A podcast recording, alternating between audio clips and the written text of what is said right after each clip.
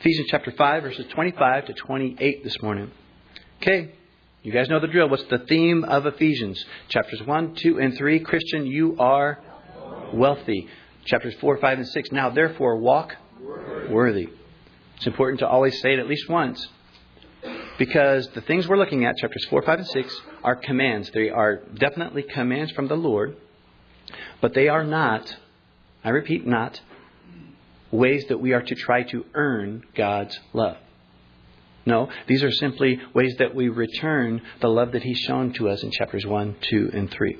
Okay? One of the ways that we can return His love, that we are, we're commanded to return His love, is to submit one to another. Look at that, Ephesians 5, verse 21.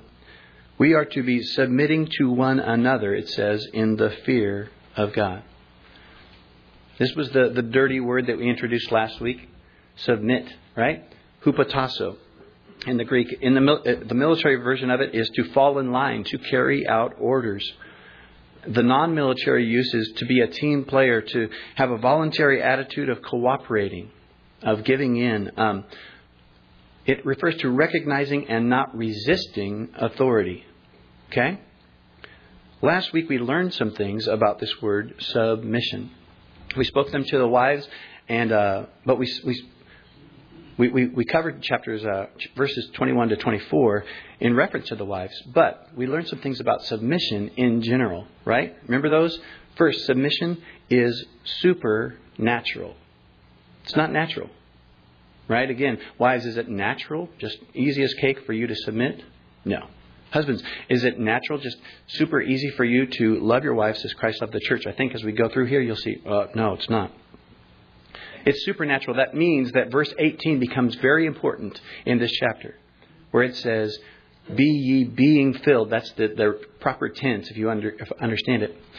Constantly be being filled with the Holy Spirit. Otherwise, there's no way you're going to submit to one another in the fear of God. Okay? So submission is supernatural. Number two, it is universal. Everyone submits to someone. We see it in this whole, the last chapter of, last half of chapter 5 and the first half of chapter 6 is all about how we submit to one another.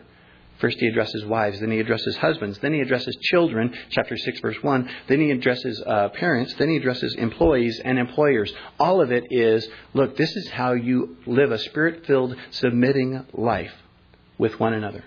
Okay, so submission is supernatural, it's universal. This needs to be said. Number three, it's not optional. These are all commands in chapters 5 and 6. Okay? Every time we see these things, they are commands. But number four, and this hopefully hopefully was helpful last week, and I want to say it again this week.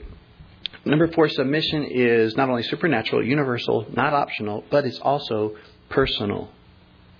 That is, it's between the person being addressed. Last week, that person was the wives and the Lord. This week, it's between the husbands and the Lord. Okay? So I'll say the same things to the wives that I did last week uh, to the husbands in regard to the wife. Wives, this week it's your turn to keep your mouth closed and not to go to your husband, yeah, you're supposed to love me like the like the like Jesus loves the church, right? This week I'm going to say the same thing to you that I said to the husbands. Don't ruin what the Lord might be trying to do this very day on your behalf. He might be trying to bless you with an awesome marriage that you haven't even known before. Don't ruin it by taking this, the place of the Holy Spirit. Okay? All right, last week, Paul said to the wives, Look, here's how you submit to Jesus by submitting to your husband, by letting your husband lead. Now, how many weren't here last week? Okay? Um, if you are a wife and just those words by themselves make the, the hair stand up on the back of your neck, I encourage you to pick up a CD or listen online because you might be surprised. See, the devil wants to talk wants us to think of submission in a very incorrect way. What the Bible says about submission, submission in general and submission within a marriage is beautiful. And I hope that that came across last week. So, last week it was the wife's turn. Husband, guess what? It's our turn now. Woohoo! Wow, it got really quiet there. Um, husbands, it's our turn. This is how we get to submit to the authority of our King, Jesus. Verse 25. Husbands, love your wives, just as Christ also loved the church and gave himself for her, that he might sanctify and cleanse her with the washing of water by the word, that he might present her to himself a glorious church, not having spot or wrinkle or any such thing, but that she should be holy and without blemish. Now, even if you weren't here last week, just those words at first glance, even without really studying them, should expose the lie of the enemy. Right? That the devil, again, wants wives and husbands to think that submission means subjection. That submission means male superiority and them subjugating their wives. Just the, the way the world thinks is often spoken this way Woman, you'll do what I want because I'm your husband. Reminds me of that old story. Some of you may have heard it. Husband and wife, long ago, got married in a country church. They head off to their honeymoon in a horse and carriage. A few miles down the road, the horse acts up a little bit. Husband whips the horse and says, That's one. Horse continues on. A few miles further, same thing happens. Husband whips the horse again, says, That's two. Finally, about an hour later, the horse acts up again. Husband says, That's three. Pulls out a shotgun, shoots the horse dead in its tracks. The wife is like, I can't believe it. You're so cruel. You're so impatient. I can't believe I married you. That's one. That's how some guys think. Yeah, okay, enough of that. That's how some guys think. But listen, it's the opposite of what Paul commands here for husbands. Let's read it again. Husbands, love your wives, just as Christ also loved the church and gave himself for her, that he might sanctify and cleanse her with the washing of the water by the word, that he might present her to himself a glorious church, not having spot or wrinkle or any such thing, but that she should be holy and without blemish. If you remember last week, Paul said to the wives, verses 22 through 24, Look, it's hard to describe, but it, there's almost this mystical link between our earthly Christian marriages and Christ and His church. Right? We don't really understand it, but every Christian marriage is supposed to be a picture of Jesus and His bride, the church. Well, today, Paul looks at the husbands and he reads the playbill to the husbands and says, uh, Playing the role of Jesus in today's performance is you. No pressure, guys. Paul says, Look, here's all I want you to do. Easy peasy. Verse 25 Husbands, love your wives just like Christ loved the church. yeah, that's all. Okay, I got that one locked up. I don't think so. It's, it's impossible. But, y'all, it is the standard. It's the command that he gives us. Again, it's supernatural. If up to this point you haven't really thought much about your need for the Holy Spirit to be filled to overflowing, this should do it. Husbands, you're supposed to love your wives just exactly like Christ loves the church. As we are filled with this Holy Spirit, I, even though it's impossible to achieve on this side of heaven, this much I'm sure of, we can be much closer to that than we are husbands. And all the wives said, Amen. And the closer we get, the happier our wives will be. And the happier our wives are, the happier our lives are. So let's begin. Husbands, here's your command love your wives just as or just like Christ also loved the church. So apparently, we can learn a lot by looking at how Jesus loves his bride, the church, right? Well, how did he love his bride? Well, I, found three a three part answer, if you will. Verse 25, we're going to see what Jesus gave for his bride. Verse 26, we're going to see why he gave for his bride. That is his goal. And verse 27, we're going to see what he gets in return. Now, quick, just again, because what happens here, and it's a good thing, again, this is addressing the husbands. So the wives aren't to be nudging the husbands, okay? But you could also make the argument, amen. But you could also make the argument, well, then why am I here? Oh, no, there's so much in here for every single Christian. Let me ask you who is Jesus' bride? The church. You. You guys are the bride of Christ. So, as we look at these three th- three themes, I want to I want to point out to you, Christian. If you're born again, if you're part of His bride, please let this remind you how much He loves you.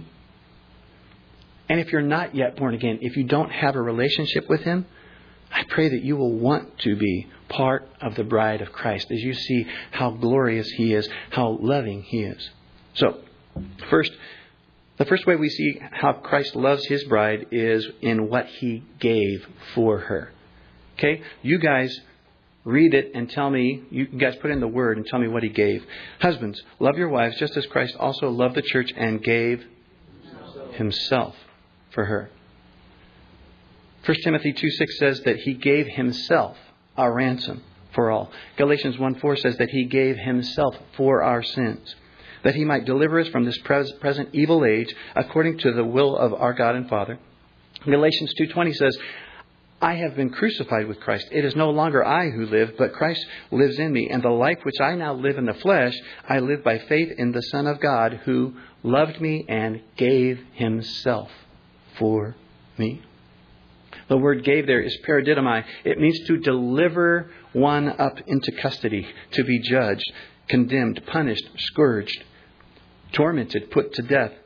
And it says he Christ loved the church and he gave himself on behalf of. Let me, let me summarize this if I can. The primary way that Jesus shows that he loves you, his bride, is that he died instead of you to pay for your sin. He died in your place. Romans uh, 5, verses 6 and 8, 6 through 8. For when we were still without strength, in due time Christ died for the ungodly. That was us. For scarcely for a righteous man will one die, yet perhaps for a good man someone would even dare to die. But God demonstrates his own love toward us in that while we were still sinners, and I like this definition of it, while we were still devoted to sin, Christ died for us. Before we even talk about marriage, Christian, soak this in. God the Father and God the Son they loved you so much that while you were still devoted to sin, Jesus died for you to take away your sin. That's what he gave. All of himself. Now, husbands, what does that mean? What are we to give our wives? Ourselves. Many of you probably already do that. You come home and you go, ta da, here I am. no, wait, wait, let me read make this clear. We're to give ourselves sacrificially. We're to die to ourselves. Joe Focht, the pastor up in Philly, puts it this way Jesus entered into our world of chaos and died for us. Husbands, when you come home for work from work, a long day, you want to just sit and veg. You get home and the kids are climbing the walls and your wife is stressed out. You are to enter into her world and die there.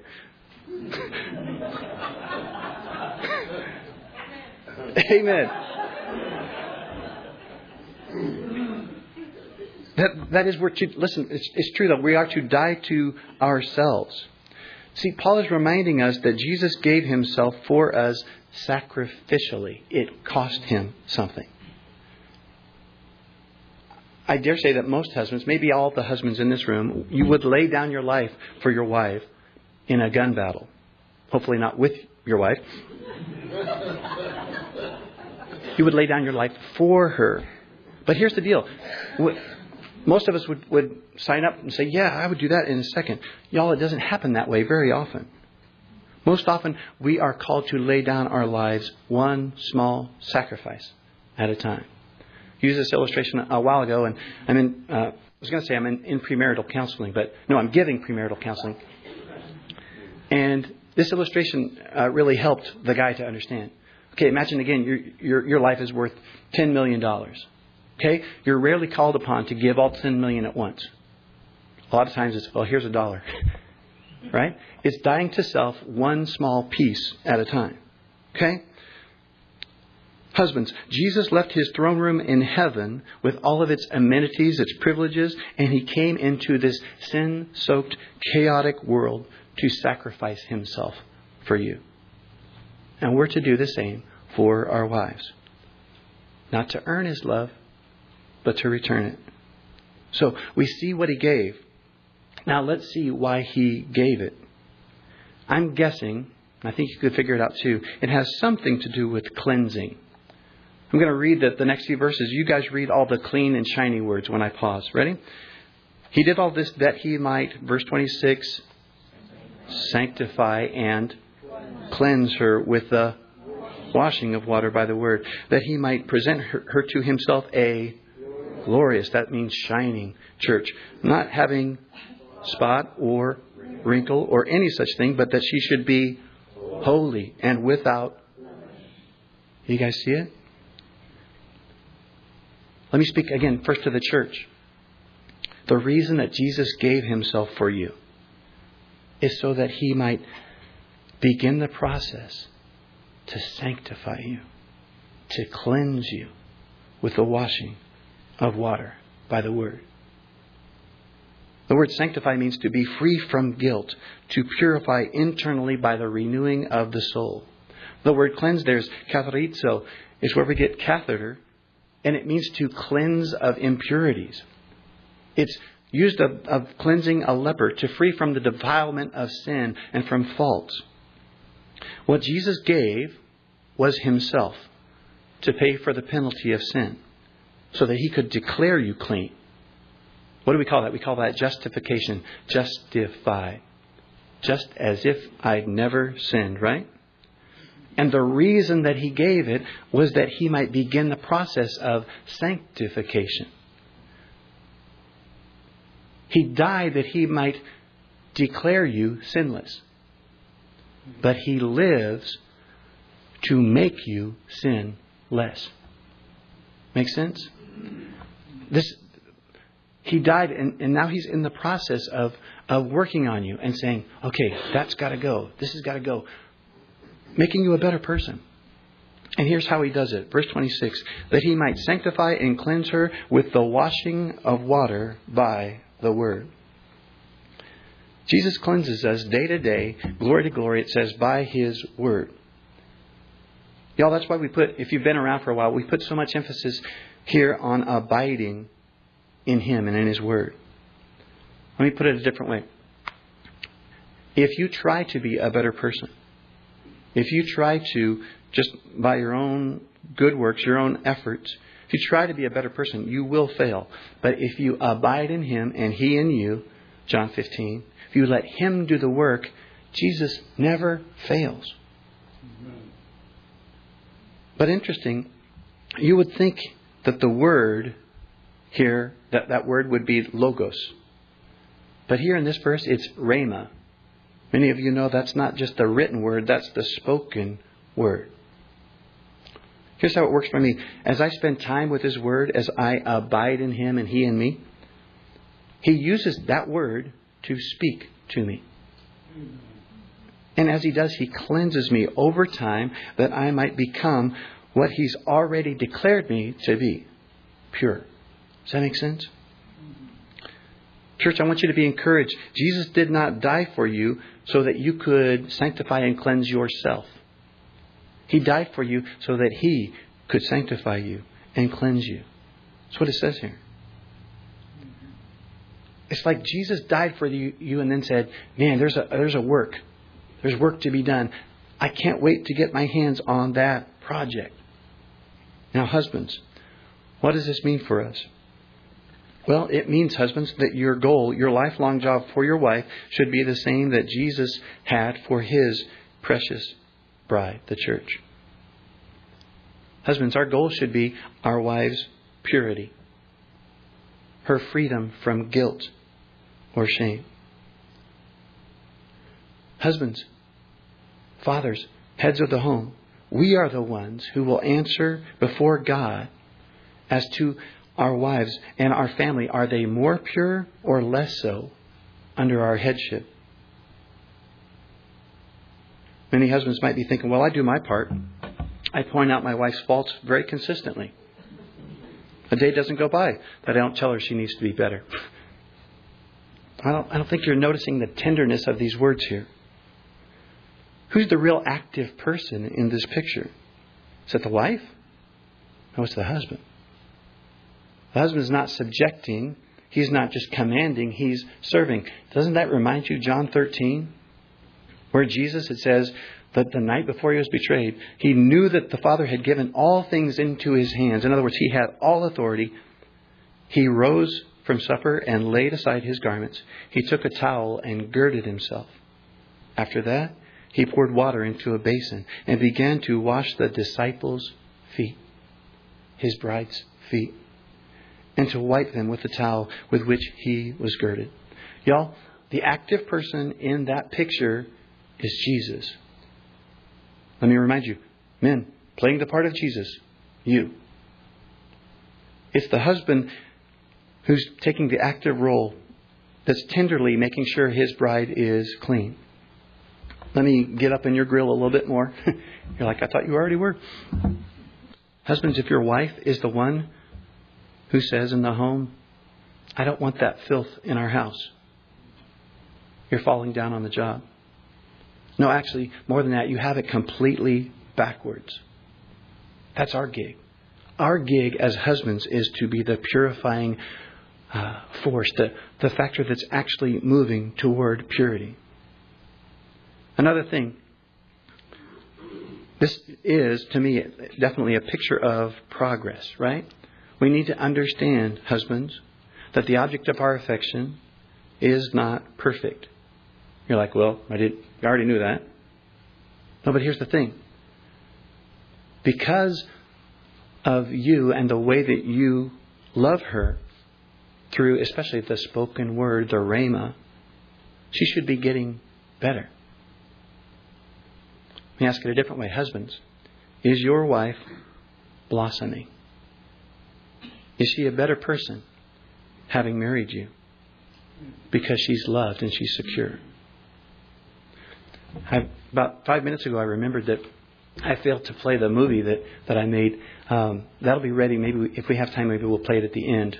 Um, but one of the questions I asked of a, a few ladies here in the church hey, how has your marriage to this particular person improved you as a better person?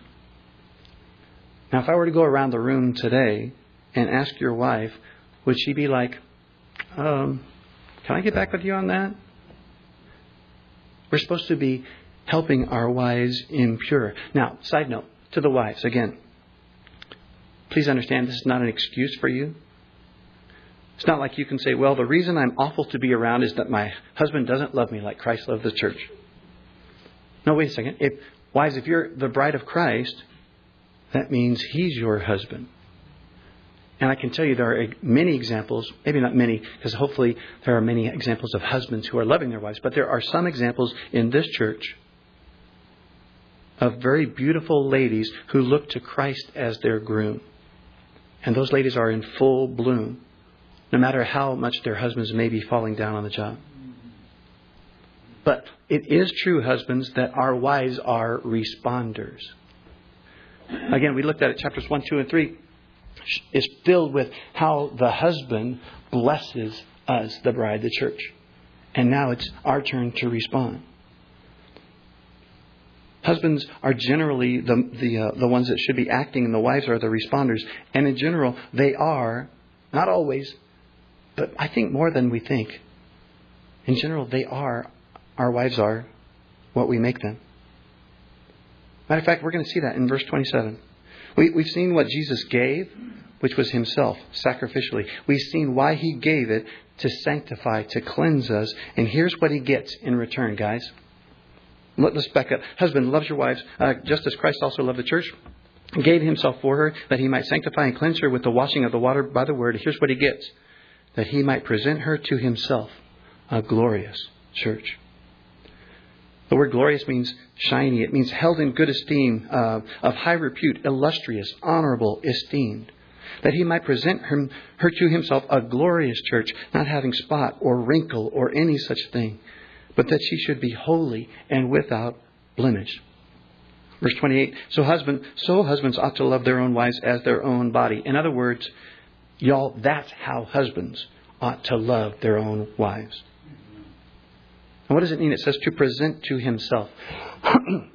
Excuse me, it means to place beside. I can't help but think that the picture here is of a bride and a groom at the altar. That he might present on that glorious day, present her, the church, a glorious bride. Again, let me speak to the church at large. Jesus chose you. He gave himself for you. He took you on as his purity project. And what this verse says is awesome. It says, What's in it for him? A glorious bride without spot or wrinkle or any such thing. That we would be holy without blemish. Be encouraged. Again, this is kind of a heavy message for some of us. Be encouraged, though, church. You are his project, and he's determined to present you to himself pure, righteous, glorious. Philippians 1 6 says, He who began a good work in you will be faithful to complete it until the day of Christ Jesus. Y'all, isn't it good to know that we, the church, are Jesus' wedding present to himself? That's what's happening here. And he will make sure that we are spotless, without blemish, and without wrinkles. Sweet. Okay, now, husbands, do you see the principle that's emerging here? Think about this. Your wife, your lifelong partner, is in a very real sense the product of your own making. What the scriptures say here is if you will enter into her world and die there, if you will sacrificially love her, if you will make your goal her purity, her improvement, her blossoming, guess what you get in return? An awesome, glorious bride. Forgive it, the analogy, but a spiritual hottie. okay, for some of you now it registers. That's what you get. Husbands, we present ourselves with the bride that we over time have made. No wonder Paul says at the end of verse 28 He who loves his wife loves himself. Do you get it? Listen, if you're a husband today and you say, Look, I don't know what happened. I can't understand it. She was so sweet. She was so nice before we got married, and now she's awful. Guess what happened? You. In large part, our wives are what we make them to be. If, if truly, truly, if you if you have that, that conversation in your head, you think, what happened to her? How did she get this way? She was so nice when I first met her. You need to ask yourself, where are the words of encouragement for her? Where's the washing of her feet by her leader? Don McClure told of a story where he was doing counseling and this very conversation happened from a husband. Said, I don't understand this. My this, what, my third wife. And and two years ago, she was the sweetest thing. Oh, she was just awesome. And now look at her. She's a mess. She's spiteful, hateful. Don McClure turned around and said, uh, Congratulations. You did in two years what takes most men ten years to do. See, it's easy to, to tell. I can tell you, actually, I, I won't. But I, I, for the most part, I can pretty much tell you who loves their wives by looking at their wives. It's easy to see a bride who is loved and one who is not. Let's put this in guy terms, okay? Imagine, guys, if you were going to the store, uh, the, the car store, and you were going to purchase one car for the rest of your life. Because that's what we're supposed to do, right? One wife for one life. Imagine you were to, and you knew that this was going to be the only car you would ever have. Wouldn't you change the oil? Wouldn't you wash it? Wouldn't you do all of those things to, to sanctify that thing? Here's the deal, and we even have a, a phrase that covers this. You hear it in today's culture. Well, I'm going to trade her in for a new model. And then what happens? You run that one into the ground. And then you wonder, why do I have such poor choice in cars? Why do I have such poor choice in women? They all seem so good at first. Listen, if you're convicted, that's good. I've been praying for that. But I also want to encourage you, husbands, it's not too late. I feel the Spirit moving over these last few weeks. We've been asking Him for crisis. And what He's been encouraging me to pray for over these last few weeks is marriages that are resurrected. Husbands, don't give up. Instead, decide that you're going to love her. Decide. Present to yourself over time a glorious bride without spot or blemish. Interesting, as I'm closing here, it occurred to me how good God is, how much He loves us. He talks to us again in our own language. Really, when you break this down, it seems to me like God kind of took into account the male brain, the way we look at things. Because we, we learned what Jesus gave was Himself, right? We learned why He gave it. In other words, what His goal was. And we learned what was in it for Him. Isn't that what, guys, how we think? Okay, what's it going to cost me? right? Okay, what's my goal? What, how will I know that I succeeded? And what's in it for me? It's all right here. What He gave was Himself. That's what we're required to do. What his goal was, was her purity. That should be our goal, husbands. Nurturing, washing, caring for. And what's in it for you, husband? A glorious bride. Let's pray. Lord, we love you. We thank you for your mercy and your goodness.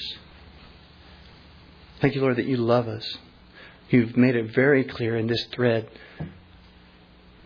Lord, that you love us so much.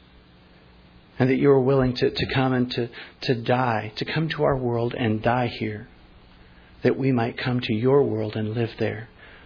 A pure, awesome, glorified bride. Pray that you'd help us today. Just to, to make sense of it, Lord, to understand. Lord, I do, um, I continually pray for conviction, but I also pray against condemnation.